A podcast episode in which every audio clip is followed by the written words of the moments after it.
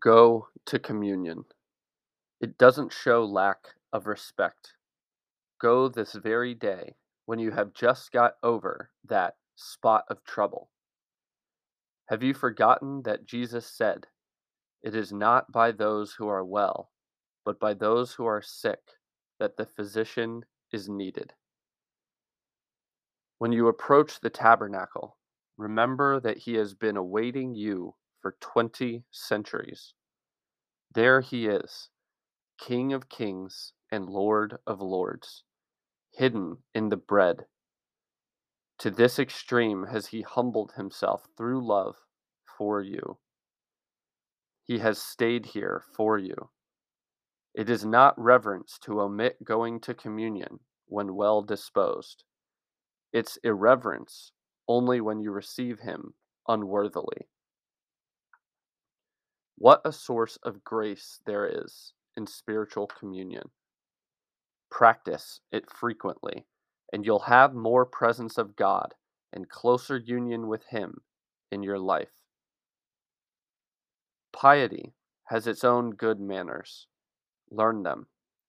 It's a shame to see those pious people who don't know how to attend Mass, even though they go daily, nor how to bless themselves.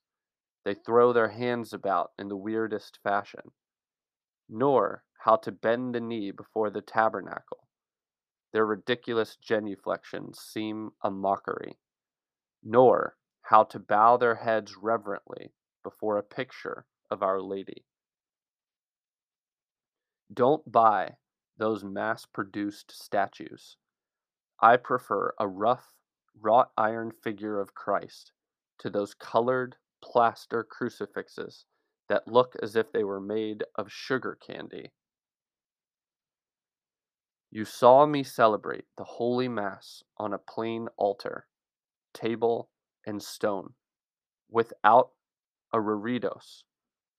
Both crucifix and candlesticks were large and solid, with wax candles of graded height, sloping up towards the cross.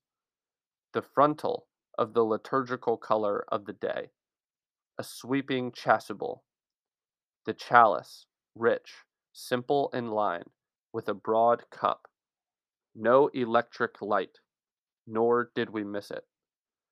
And you found it difficult to leave the oratory. You felt at home there. Do you see how we are led to God, brought closer to Him by the rigor of the liturgy?